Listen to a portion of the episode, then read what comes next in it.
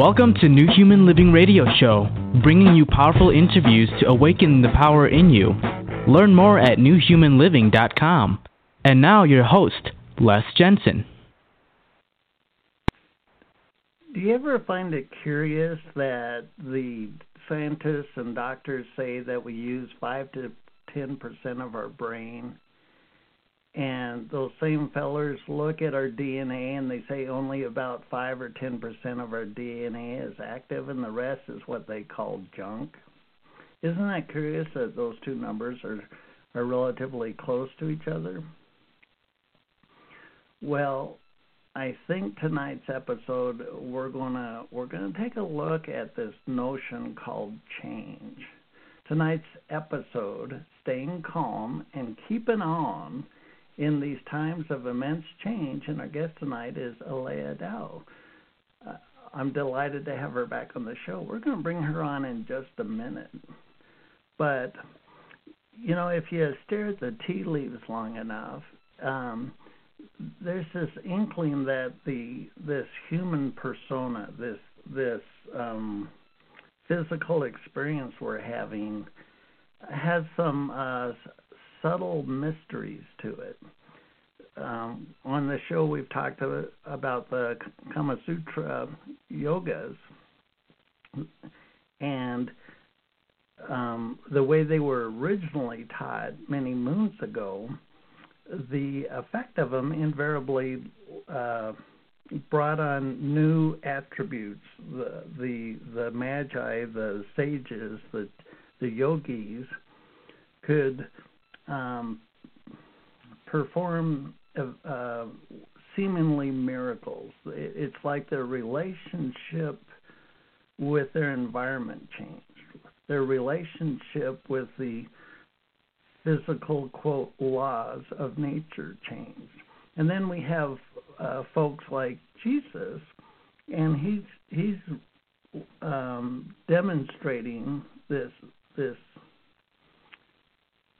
exceptional ability that we call miracles. And he says, you know, you're going to do everything that I have done and more. And the reason I bring this this context to this um, show tonight is the the 2020 tsunami, if you will, this this collective upheaval I suggest to you is um, is part of the awakening process. And I know the word awakening is used in so many contexts. I just wanted to to kind of hone in on the notion of awakening to a new dynamic of who you are, a new dynamic of your experience with quote reality unquote. The notion that your soul has perhaps a new trajectory, a new paradigm, a new narrative that might not look at all, at all, like your life before 2020. I think many of us are going to find ourselves on a new trajectory. And part of being able to kind of dial into such a core change of what our our life dynamic looks like is to be able to stay calm, to be able to stay connected, if you will, with ourselves, to really honor and respect this this human persona thingy that we all have.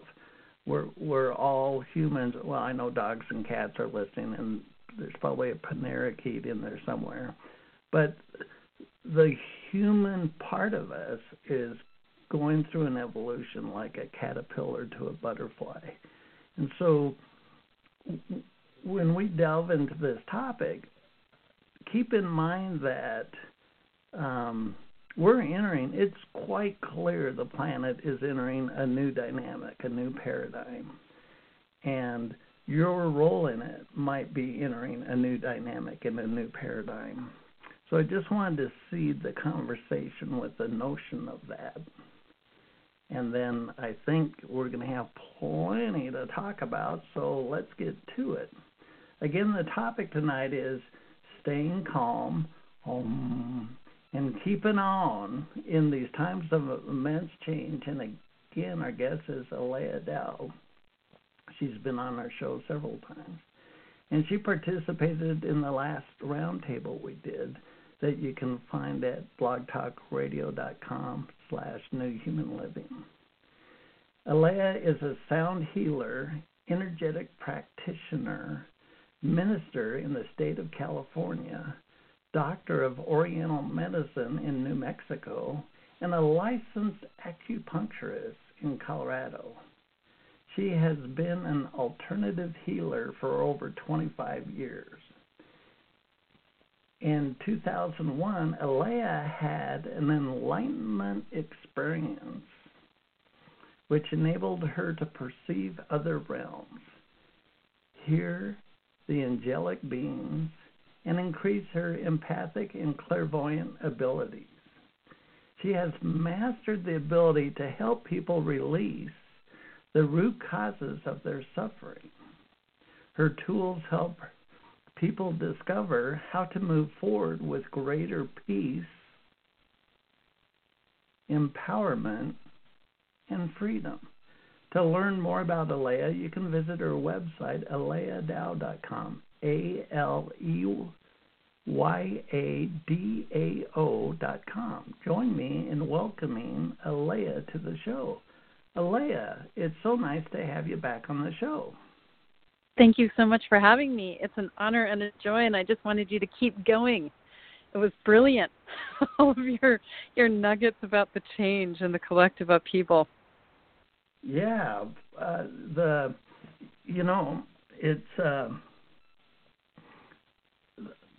in uh, 2013. I was um, I was in Boulder, Colorado, and we got over 21 inches of rain in three days. Wow. And it flooded the place. Yeah. And the day after the flood, I walked across Boulder. I walked through the neighborhoods. And nobody was sobbing, nobody was hysterical. They were out on their driveways with uh, muddy wedding dresses and muddy photo albums. Hmm. And the the reason I bring it up is because for those two or three days, Mother Nature pushed us all up against the wall. It's like we all had a body slam press against the wall because all of our agendas stopped.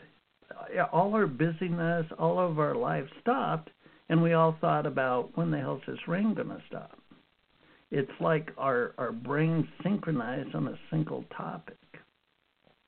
Hmm. And then the mor- the morning after the last rain, we all took that first step together. The the peace Beautiful. was palatable. The wow. the effect on the community was, ah, God, words kind of fall short of, um, I don't know, unity, um, just just a, Well, thing, a uh, collective. right, yeah, it's like a collective it- consciousness connecting. yeah, it, it really, it was kind of a that yeah that an organic connection, and so here we are in this flipping tsunami of 2020. and if we take a step back, I think kind of the same thing's going on. What do you think? yeah, I think it's just a longer term than three days. well, maybe it's a deeper cleanse. I think so. And you know, I think that on some level um there was a lot of comfort that we have had for a long period of time and that comfort is now getting shook up. And I was kind of thinking about how when you're really comfortable, uh, you start to fall asleep. And Right. then you go through a process of the discomfort, and the discomfort awakens you. And then when you're more awake, more aware, then you're actually able to make some changes and move into Right. a more connected state inside yourself. And so I, I really think it is the shakeup, and it's so interesting because not only, I mean, I live in the Sierra Nevada foothills of um, California near Yosemite, and just last week or 10 days ago, not only do we have COVID, in California as well as everywhere else in the world. But we then had the fires, and so the fires were maybe 10, 10 miles away, and then we lost power on top of it. And um, so we packed up our car, and I really was thinking about this year of how it's forcing you to just focus on what really matters and grab what really matters, but not so much grab in the outer world. Granted, as I was packing up my car and grabbing pictures and paintings and computer hard drives and cats, um, that was it. That was all that mattered, and husband. Um, oh, I realized. Wait. How did he come in on the end of all of that? okay, husband first, then hard we'll drive. We'll just hope he's or, not listening sorry, to this. husband, episode. cat, hard drives, paintings. but we we have to really take stock of what really matters in our life and what are our priorities. And I think when we're in this huge collective upheaval, it's really asking us to reassess our priorities in our life. Right. Well, I mean, mm-hmm. so people are having um, a really broad range of experiences with this. Like, mm-hmm. I, I, even even though we've we've come to understand how we can kind of get along, keeping on in in the uh, in the corona situation, but mm-hmm. uh, I'm looking here we are months and months and months into it, and I'm seeing that ma and pa shops are closing their businesses, and they and yeah. they've tried to keep it afloat, and they've gone in debt trying to do that, and now it fell apart, and they don't they don't know how to they don't even know how to perceive a future, and and who how many people have lost their jobs or like industries mm-hmm. like convention mm-hmm. shows at at convention centers. They they didn't exist this year. A lot of no. industries kind of focus on that. I mean, what do you? How do you? How do you perceive a way forward when everything you've ever known is kind of crumbled in your hands? I think that's the greatest challenge, and and we are being forced, whether we like it or not, to reinvent ourselves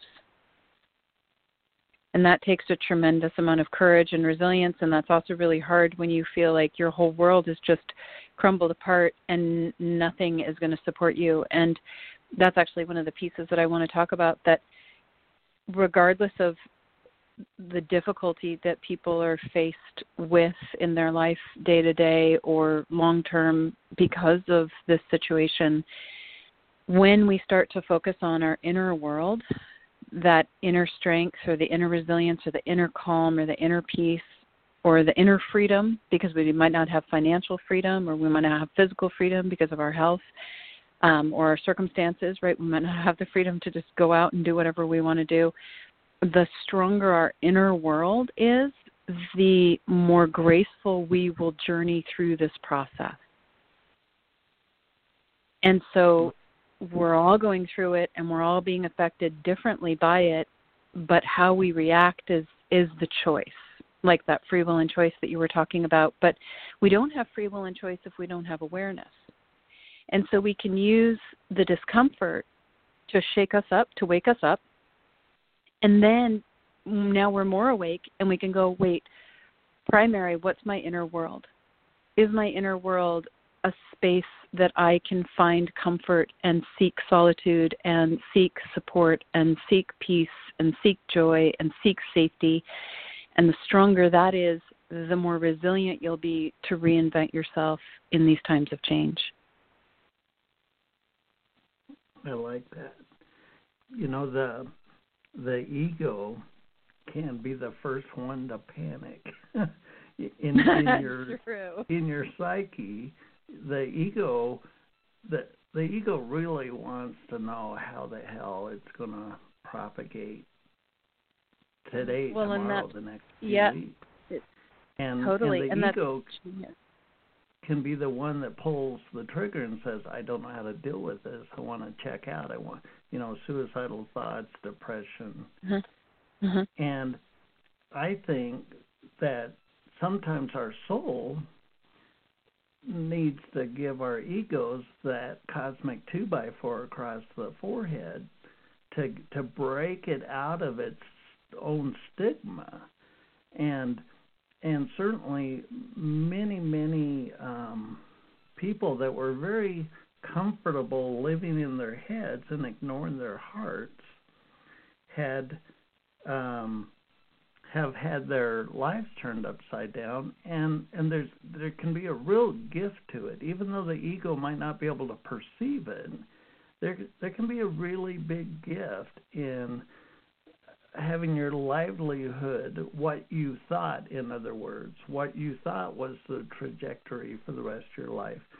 Literally uh, dissolve away because mm-hmm there's a more authentic, a more genuine, a more whole and healthy and happy dynamic for you, and there's no way in hell your ego ever would have chose it left to its own devices. Right.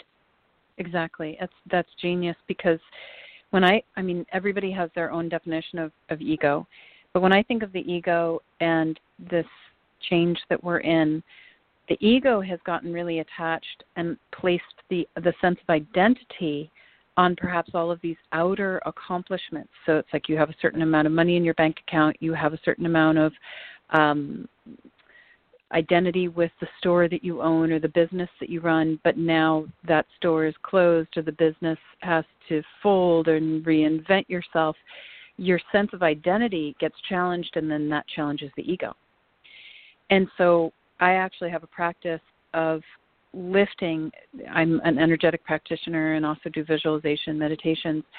And you're essentially lifting your sense of identity. I call them like your little identity chips. And you lift all of your identity chips off of your house, off of your car, off of your relationships, off of your job, off of your money, your bank account. And you bring all of your reference points for your identity back to what I call like your river of light, your divine line that's deep in your core and it's an aspect of your essence. And then you start identifying yourself as a beautiful being of light. And you're just a beautiful being of light. And then the ego doesn't get so triggered because you're no longer referencing your identity on your outer accomplishments. And then you actually have more freedom to make different choices. And then you don't feel like a failure because you had to close the store or because your business folded. You're like, you know what? I'm a beautiful being of light. And let's see what happens next. And then again, the ego isn't constricting you and limiting you because of all of your ego priorities. Your right. soul starts to prioritize something like connection or freedom or safety or peace or calm. And you then start making your choices with your life, your lifestyle, more from priorities that really feed the soul as opposed to a false sense of self. Right. And the I think the, the, there's a new norm, so to speak, in in the dynamic of all this. Everything got turned on its head. Like uh, an example of it is is online training, online school, online business, yeah. online.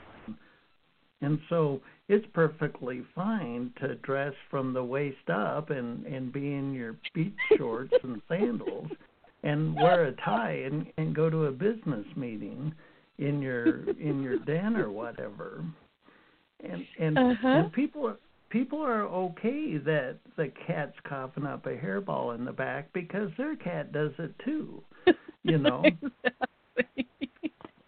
and what true. i'm getting what I'm getting at here is millions, millions of people are starting on new trajectories. So the the yeah. new the new job interview, the new um, uh, book proposal, the new might start off with. Um, I've never done this before, but the reason I get excited about this is because yada yada yada and people mm-hmm. are going to see that and say, "I can relate to that."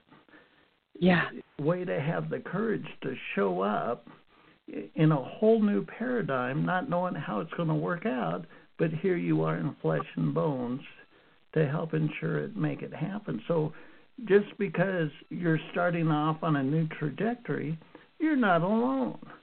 there's a whole flipping um, entourage of people, millions of people all over the world that are in the same boat. So don't don't be shy. Don't don't wring your hands and stay home and not show up for yourself.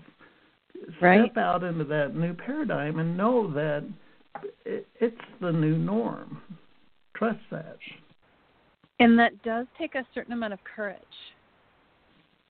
Sure.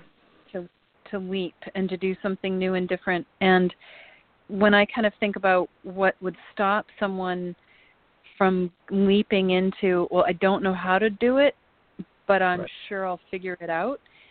Um, a lot of the times we are wanting to be perfect, even though we are doing something for the first time. And right. so we stop ourselves from doing anything new and different because, well, what if we're not perfect? Well, we're not going to be perfect at it. And if people have this whole sense of wanting to be perfect, they're actually wanting something in the outer, again, to be perfect, as opposed to feeling where there is this energy that flows in every single person, no matter how aware or unaware or kind or, or not kind someone is. Somewhere deep, deep inside, there is this beautiful, incredible light that I call the essence um, of the soul that's riding in the body, and it's absolutely perfect. And so, the more we start connecting with that perfection that flows deep in the core, the more resilience we'll have and the more courage we'll have to do things that are different and get out of our comfort zone because zone just got ripped away. Um, and so financially, we might be forced out of our comfort zone. Job wise, we might be forced out of our comfort zone. And so the more resilience we have inside ourselves, because the more self love, the more inner perfection, the more you're meeting your needs deep in your core, the, the easier it is going to be to navigate these times of change and stay calm. I kind of think of um, when we're not calm, it's usually because we're looking for something outside ourselves we're wanting the outer world to soothe us, and the outer world is not doing that for us much these days. Right. So we've, we've got to go, got to go in. When I think about the um, the big blows, the the the tougher scenarios as perceived from the from the ego, uh, how many like domestic violence? Because dad lost his job and now he feels like crap and he's hitting the bottle yeah. and he's hitting mom and that the the house dynamics going to crap and and so divorce and and you know kind if of the family dynamic turned on its head that this is yeah. kind of pushing us deep into our psyche yeah and we're feeling the ramifications of our choices and our actions all of the choices we've been making for the last 10, 20 years, personally, individually, we are feeling those ramifications of our actions. And I actually think this is a major maturation moment um, because when people don't feel the ramifications of their actions, they it's like, wait, why should I change? Doesn't doesn't matter. But then when we start to feel the ramifications of our choices in a positive or a negative way, we're like, ooh, that was good, or ooh, I need to make different choices again priorities changing yeah you can't heal what you can't feel you can't fix what you exactly. you know yeah and, and so it like you said it's getting brought up to the surface and uh-huh. it's really it i think it's a fantastic um um season of opportunity on on so many different levels it's Yes. Um, and you look at everything from the positive perspective, Les, though. You do. Despite my efforts, I, I seem to get stuck there. No, wait, that wasn't positive. but I think when you're looking at it from the positive of like this is an amazing opportunity, and opportunity is key. Is it, it's an opportunity, and the and the variable is are we going to take the opportunity?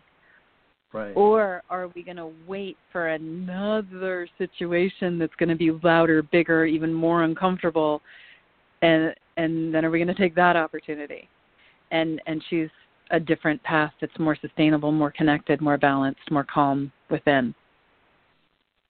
Right. Well, the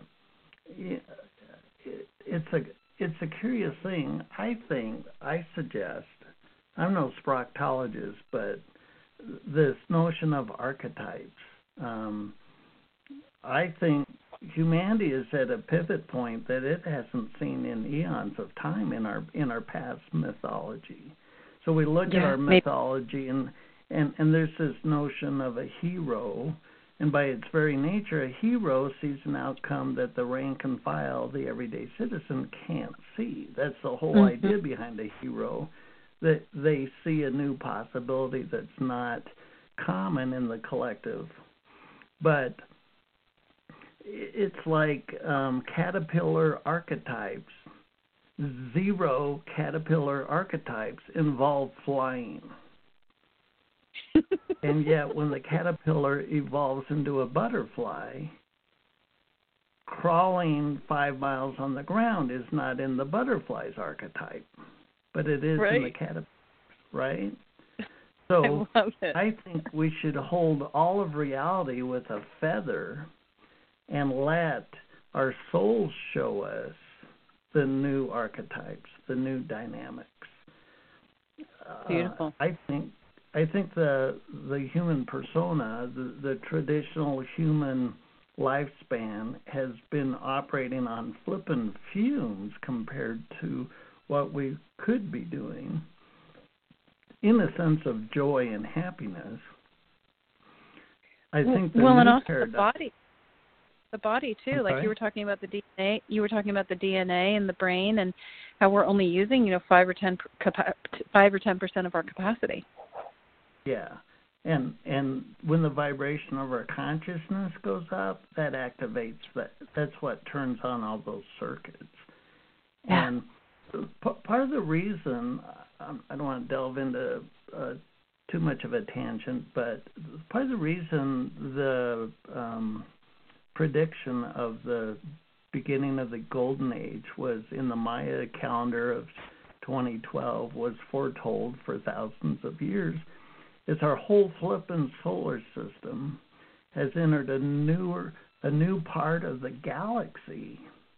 And vibrationally there's just more energy it's like we moved out of the shadow of potential and we moved into the light of potential as a solar system and mm-hmm. it was predicted it was predicted such a long time ago so vibrationally our bodies are getting activated to to turn on the the new circuits to increase the percentage of our brain and our DNA that is activated. And and that's why I keep coming back to this notion of we can't look at our future with the eyes of our past because it's a new dynamic. We have to look with virgin eyes so we see the truth of what the future offers us. And if we look with old eyes, we won't be able to see the totality of our potential. I love that. And that brings um, this thought of like when you're in meditation, or at least when I'm in meditation, I go into what's called the void, where there's nothing, there's no preconceptions, there's no agenda. You're just sitting in this absolute empty space. And just as you were talking about, you know, the body getting activated and looking at the future with our with these virgin eyes, I actually see that COVID and all of these other things that are happening in the world, um, relationships, finances, it's taking us into the void.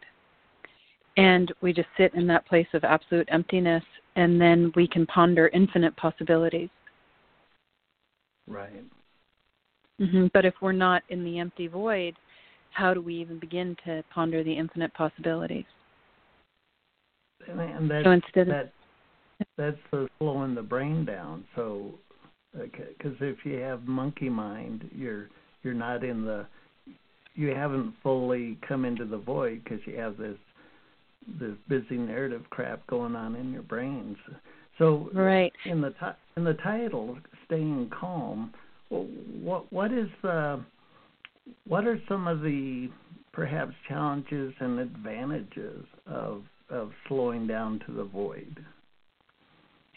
I think the challenge is that we have lived in a really fast paced world that's really focused on productivity and so sitting for five minutes, 10 minutes, 20 minutes, an hour, not doing anything can challenge people's sense of purpose challenges their sense of self worth. Um, and so again, kind of a different a different priority of and choices.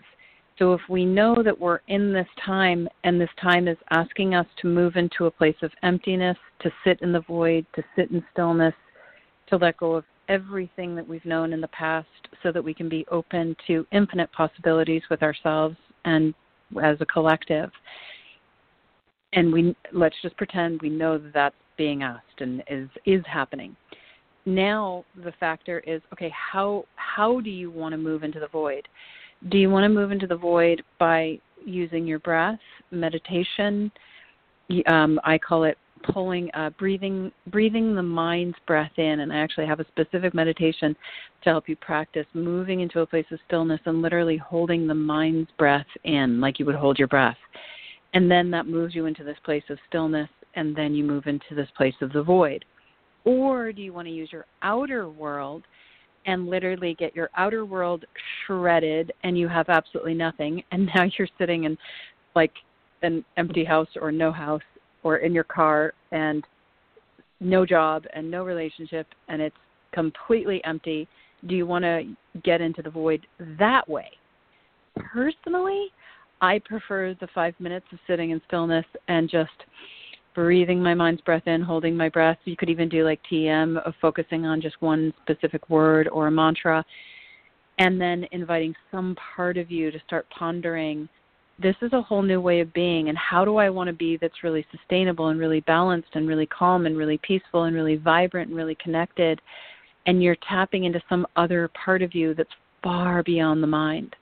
And you're just intending that some part of you is sitting in a place of stillness all day long um, so those are two thoughts that one could ponder. Which, how do you want to move into the void?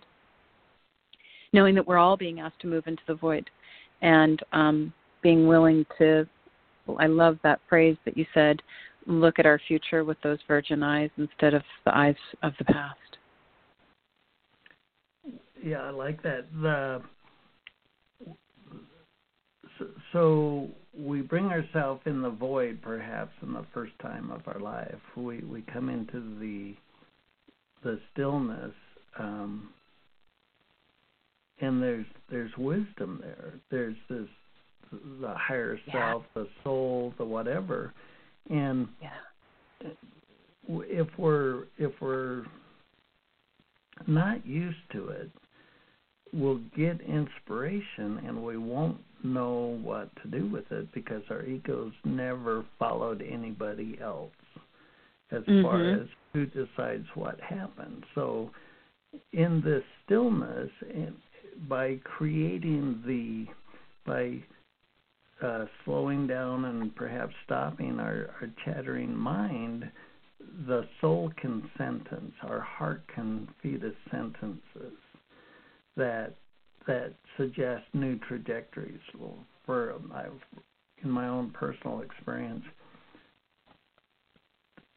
when my soul told me that I needed to write books, my ego was up for the debate, and it just didn't want any part of writing any flipping book because who the hell's this country boy from Utah, and what the hell does he have to say that anybody give a rat's ass about? I mean, my ego couldn't couldn't just take it and go with it. I've I've since learned that I don't need to vet. I don't need mm-hmm. to quantify or rationalize. My heart, my soul has wisdom that my ego can't even comprehend. But if you're new to that, I mean, how do you how do you bring that in, inspiration out out out into effect? I have a um I have a pair like a, a way of looking at that, and it's a little different than than the words you're using of like your soul and your wisdom and your ego. And I kind of I'm getting this image of we have a horse and we have a rider, and we pretend that the horse is actually the body you're riding in, and the rider is actually you, the soul, and you're an etheric being of light. You might not even be from this world you remember life in a very vague way or a very clear way that is not of this world, perhaps. But just with that idea of just imagine you're a rider and you've got a horse. How, and the only thing you can really control is you as the rider on the horse. You can't even control your horse, your body. And if you do, your body will rebel. And so when you realize that, oh, you're an etheric being riding in a body, the only thing you can control is how you ride, you get to ask yourself, how do I want to ride this experience? How do I want to ride in my body? If the only thing I can control is this line of light that I am, do I want to hold calm in my line? Do I want to hold calm in the saddle? And when I think of riding in the body, we actually have a river of light that flows up and down the front of the spine, and I kind of think of it as like the butt in the saddle on the front of the spine. And so you actually have the ability to activate a current of calm or clarity in your line on the front of the spine, button saddle, and just control that. And the wisdom of the soul starts coming through. And then the body, which you might have been referring to as the ego, but it's a little different. The, the body has a totally different set of wisdom and it might have wisdom about the world and it might know not know all of the wisdom of the soul. And so when you say oh i'm going to write books the the horse or your body would be like well i'm not going to write the book and then you les would be like no i got that. I have all this information. Your body would be like oh that's cool. I'll hand it over to my rider my rider's got that. So i differentiate the this experience of being in a human form as we are the soul and we're riding in the body and we have our own wisdom that is not always of this world. And then we've got our body and it's like a nature spirit and it's of this world but it has a totally different paradigm and a totally di- totally different needs.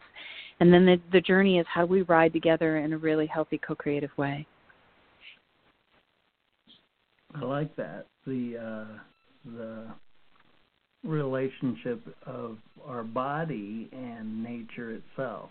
Um, mm-hmm. uh, two birds of a feather. Um, well, it's almost like an animal. Our body. Yeah. So, um, I need to go look in the mirror to see if I've got a horse's ass. I mean, to, you never know, or a, a cheetah butt. Who knows? or an eagle eagle eyes right? What if what is the body what is your body most aligned with if it was to be an animal? And then you can actually start to feel the consciousness of your body around you more and you recognize oh i'm not the horse but i'm riding in it. Yeah well or the cheetah or the or the dragon. And I, I like that we're talking about the body and we're talking about it as a as a persona um, or an attribute of our whole. Because for myself, I listen to my body a lot, and I'll go to eat something, and my body will say, "I don't want that." And right, right, yeah, you can hear your body's voice. Really subtle. I mean, like I was using creamer in my, I was using creamer in my coffee, and boy howdy if if there's anything near an organized religion in my persona it's that first damn cup of coffee in the morning.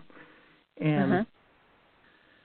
i was using this creamer and my body's like i don't like this creamer. I don't want it. Go find another one. And it was i didn't notice a difference. But over time there there's a hundred little subtle things my body said let's just stop doing that and yeah. now i just rounded 60 years on the planet and i feel like i'm getting younger i feel like yeah. um my body is happy because i listen to it and mm-hmm. when i stay connected to what my body wants the whole of me has a much better experience. It's it's really yeah. You're true. you're writing, you're writing in a healthier, more co-creative way, and you're also you as the writer are really validating and witnessing your body. And I actually, I mean, to be slightly radical, which I know you celebrate, I really think of the body having its very own unique consciousness. So there's literally sure. two consciousnesses happening in this experience. We have the soul consciousness and we have the body nature deva consciousness. Yeah, no question. The absolutely mm-hmm. the body has its own tele- intelligence, and mm-hmm. it doesn't have to make sense to the linear mind.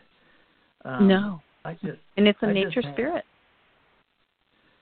My horse is my motorcycle. I just made that analogy because I've been riding up in the Rocky Mountains, and talk uh-huh. about a a happy body. There's something that happens when you're up in the 14,000 foot range of the Rocky Mountains, riding this curvy little road on a on an iron horse. Um, I'd come back from riding and my body was just um, um, it, I think it nurtured me on so many levels. My soul, my body, my mind. It was.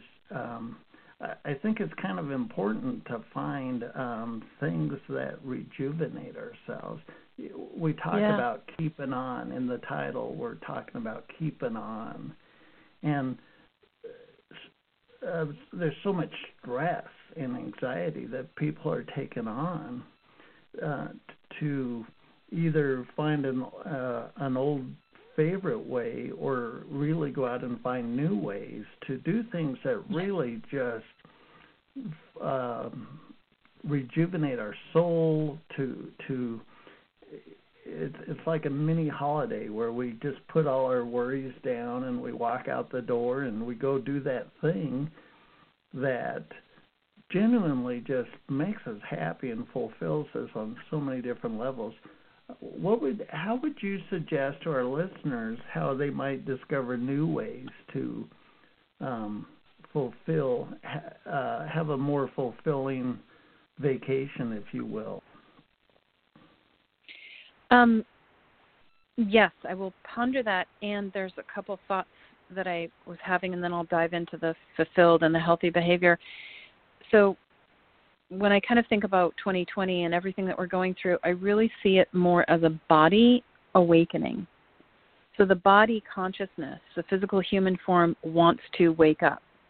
And the body will use traumatic situations, fear, joy, intense waves of energy, intense waves of emotion, outer circumstances to awaken. And so, if we recognize that we are souls riding in the body and we can be stewards to our body and their awakening process, we want to start differentiating. And it's it's kind of weird in the beginning to be like i'm riding in a body. I'm not my body. I'm not the car i drive. I'm not the horse i ride and then the way to actually start moving into a healthier way of being with your body and helping your body awaken in a really empowered, gentle, graceful way instead of like, you know, the trauma slaps is you say to your body every day, body, what do you want to wear? You're the physical one. You're it's your clothes. It's not my clothes, but I can be a steward and I can hold a container for you and I can witness you. Body, what do you want to wear? Body, what do you want to eat? and recognize like it's your body drinking the coffee or the tea. It's not you. You're having yeah. an empathic physical experience. And so when we hand responsibility to the body, the body then moves into greater empowerment. And one of the greatest challenges that I've seen in a lot of the spiritual teachings, meditation work um, out there is that the soul starts to wake up in the body, and then the soul starts to take responsibility for the body. And then the body gets super disempowered and then the body starts to rebel and or break down and it decreases its ability to manifest. I mean it's physical. It's of this world. It knows how to manifest by just wiggling its pinky with its hands tied behind its back and its eyes closed. But when the soul starts to wake up and micromanage the body and then take responsibility for supporting the body and loving the body and tending to the body and controlling the body and getting the body to do cleanses and yoga every single morning and be super rigid the body is going to rebel and rebel in a lot of different ways that are really uncomfortable. And so, as the conscious soul rider, how can you start holding a container for your body and help it awaken to its essence and feel connected to the fabric of nature and model to you how to receive? The body is all about receiving. It loves to receive, especially pleasurable things. And so, if we're judging and shaming around receiving, then the body again goes into rebellion. So it's actually a super simple process of every single day. You say, Body, what do you want to wear? What do you want to eat? What do you want to do in free time? What is going to juice you? and the body again is of this world, it's going to know what it wants to do. And then you don't judge it. And when I first started this this practice uh with my body, my body was like, I want to watch six shows of Sherlock Holmes. And I was like, six shows? Really? I mean, what about one? Don't tell me what to do. Right? And so I just let it ride. And I was like, okay. And then it turned to, I want to read a book. Okay. Now I want to work in the garden. And after doing this practice for probably three or four years, really consciously, my body does not rebel. I do not go into unhealthy behavior because I'm recognizing my body knows what it needs to do to maintain balance, maintain health, and create and manifest whatever it wants. And so the more I listen to my body, the healthier the relationship and the more fulfilled the body becomes. Oh yeah. Yeah, I um I I like what you said. I've learned that the body listens to the mind and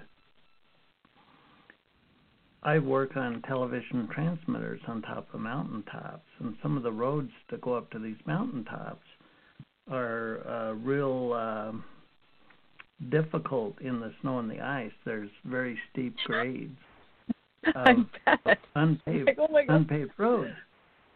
And I kept telling my body, well, I could, actually I wasn't telling my body, but my body was listening and like my kids would say, "Well, how's the road?" I'm like, "Oh my God, I, you know, it was really precarious, and I didn't know if I was going to make it or not."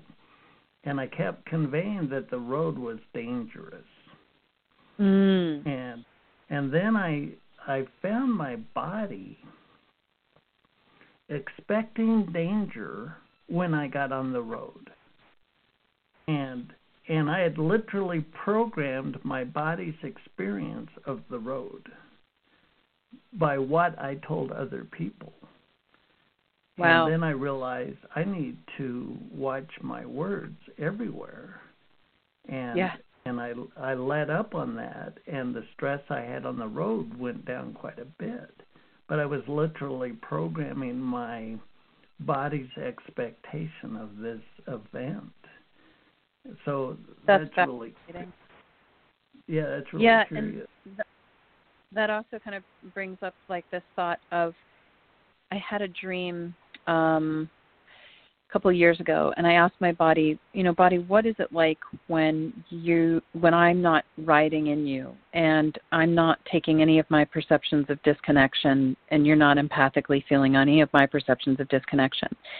And so then I went to sleep and I had the most amazing dream where I was literally a horse and I was running and I could feel the air between the hoof and I could feel the rock and it was one fabric. There was no disconnection. And I could feel the hoof hitting the ground before the hoof hit the ground. It was all one. Right. And I woke up in the morning and I was like in awe and I was like, "Oh my god." I'm riding in a body that has this profound knowing of oneness. And so as a, as the journey of the soul of moving into deeper perceptions of the divine connection within, um, I'm I continually every day encourage my body, body, can you feel where you are the mountain, where you are the ice, where you are the road, where you are the wind. And when the body can feel that oneness fabric, then there is no fear. And we are always safe because you know every single turn. Right. And so when you're on those mountain roads, you'd say, Body, can you feel where you are the road, you are the ice, you are the turn, you are everything, you know exactly how to move. Right. I, it reminds me of my sister's funeral. Um, it's about a 500 mile drive, and the morning I had to leave, there was a blizzard in the Rocky Mountains, and I'm like, I don't, I don't care. I'm, I'm going. There was no question whether I was going or not, and it was so cold that the snow blowing in the car under the hood of the car froze the linkage of the gas pedal. so it was like frozen solid at well, however fast I was driving. I mean, it was a blizzard, and quick side note in the middle of the blizzard, I look out my side window and a bald eagle is flying next to the car. it was so surreal. But the whole point was I was driving on this icy road and I'd, I'd slide quite a bit. And I was trying to figure out the dynamic of how do I how do I navigate hundreds of miles of mountain passes? The the passes were closed. I was breaking the law driving through the passes, but I didn't care. I'm going to my sister's funeral. Thank you. Get the hell out of my way. And the and the thing that did it for me was to think and and the reason I bring this up is it's that oneness because yes. what did the trick for me was to think wherever I was driving I was on my ranch. I was on my property. It's like I'm driving driving across my property. And when mm-hmm. I did that, it it like anchored my ass into this this this connection with the earth. I mean, I had hours of driving to figure out how am I going to do this. And when I when I saw myself as connected to the earth, like this is my earth, this is my place, this is my if that makes sense. Yeah, it, yeah. It worked and and I was able to navigate it, but I love this conversation because we're we're going all all over the place. we're we're really shining the light on um, how vast we are as personas, as as consciousness, as souls incarnate in this avatar body, and perhaps some of this 2020 upheaval is to break us out of this of seeing ourselves in just this 3D um, world Muggle. and and open our eyes wide. Yeah, the Muggle the Muggle world is over. it's a Harry Potter reference, right? Yes, it's shattered. It is shattered. And so, um, one other sort of still on topic with um, with the body, there's this awareness that I have that the body will actually use emotions to evolve. And so it'll trigger these big emotions of grief or sadness or fear or happiness or joy or excitement or passion or desire. And it'll ride those waves of energy, energy in motion. And ideally, we as the rider want to hold a container for our body to ride those waves of emotion. And use those waves of energy moving in a particular direction to evolve, to awaken, to change its vibration, to change its chemistry, to change its consciousness. Now the challenge is is that if you're awake or you've had a certain program that emotions are certain emotions are okay, certain emotions are not, we might actually suppress the body's emotions and essentially say to the body, body, no, don't feel that, push that emotion down, don't right. process that, and then the body what it does is it takes that energy of that energy in motion and it puts it somewhere in the body. And then it'll show up as pain or pathology because the body has to process it somehow it wants to ride those waves and so if we know that our body is hell bent and determined to wake up and it's going to ride a ton of waves of energy emotion to awaken we as the conscious rider can hold a container and be like, body, this is your wave of emotion of grief or sadness or anger or frustration or happiness. Ride the wave, ride the wave, be the two year old, ride the wave, ride the wave. Let your body feel it. And then there's this wave of light that starts to come into the body because your body literally starts to tingle and literally hold a different chemistry, a different um, vibration, a different consciousness. And then the body behaves in a different way because it's now tapped into a different consciousness of a higher frequency. And so um, and I also think of Earth, her her emotions are her weather. And so when we try to change the weather, judge the weather, get upset by the weather, it's like, wait, that's just a wave of energy, let it move. And then we move into greater balance, greater connection. So in the awakening process that the soul is in, that the body is in, ride those waves. And I actually have a YouTube on how to ride the waves of an of emotion. Um, and model it of letting the body ride those waves.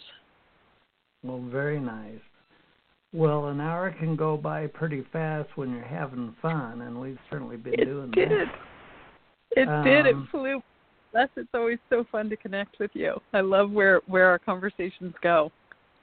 And you you never know when the on air light comes on what the hell's going to happen next. So you just got to get some popcorn and put the chaps on leap. and hold on tight. And leap exactly. Um. So can you share with our audience the services that you offer, how they can engage your services? Are they in person? Are they over the internet? Give us a whole picture of of your platform. I know I'm I'm constantly reinventing myself and um changing changing up what I offer. And right now I'm super excited about a course that I'm teaching and it's actually a 6-week course for the empowered empath so it's for people who are empathic. And over the last 10 years, I've looked at all the layers of empathic sensitivity, and then I've created five five practices or five pillars to help people who are empathic learn how to be an empowered empath and use that empathic sensitivity to actually serve, to be healthy, to have strong boundaries, to not get paralyzed by other people's emotions, their karma, their behaviors, their thought forms. Um, and so I'm actually we're four weeks into it. So the fourth class is happening this Saturday, and so people could check out the Empowered Empath, um, and they would go to my website and maybe go to the What's New page or go to the store and check out webinars. Um, and I'll maybe put a big banner up for people to check out the Empowered Empath course. And then I also do daily meditations um, I'm going to rename them small cups and tall cups. So they're like six minute, eight minute daily meditations that I deliver three to five days a week via email or an app. And it's tuning into the energetic weather, bringing in sound healing, energetic protocols to help people in their ascension process in a gentle, graceful way. And then I also, every three weeks, do an energetic balancing session on- online. And you join in, and we look at the energetic the energy coming onto the planet and using the energy streaming onto the planet to awaken instead of having to use the outer triggers of pain, suffering, drama, trauma. So you're actively engaged in taking responsibility and in control of your own process. And then I do do one-on-one sessions, um, but I'm booked out about three months now. And and so what I started doing was these energetic support sessions. So it's a small group of 10, 15, or 20 people, and they all come into a Zoom room and we do energetic protocols and just kind of unpack what's happening. And I've got four groups happening, and that happens every other week. So people can do energetic support sessions. They could do the daily cups, the tall cups, do the Empowered Empath course, whatever floats your boat. I also have nine sound healing albums um, that are available on my website, aleyadao.com. And I also wrote a book called Seven Cups of Consciousness that's available on Amazon and New World Library and uh, maybe Barnes and Noble as well. And that's it. well, yeah, very nice. And and you've been doing this for a while, so you're uh, I I think you're really dialed into your your um how how you prefer to do it and the value that you have to offer. I, I really like. Yeah, I think I have 2,000 medita- 2,000 meditations online now.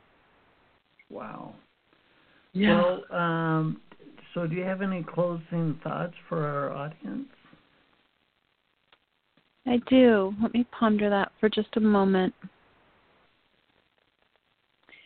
Imagine that whatever changes in your life, it's somehow for the better. Because if you keep thinking, okay, this is falling away or this is changing or I have to reinvent myself or I have to let go of this or this or this. If your heart is calibrated for, and as I let go of this thing, something better is coming. So if deep in your heart you have this trust, this knowing, this belief of every time something falls away, something better is coming. That is the only door that you will be open to, and that is the only door that will open. So, in your time of change, believe that a more beautiful, more joyous, more connected, more balanced door is opening, and that's the only one you're looking for, and it's the only one you're going to walk through.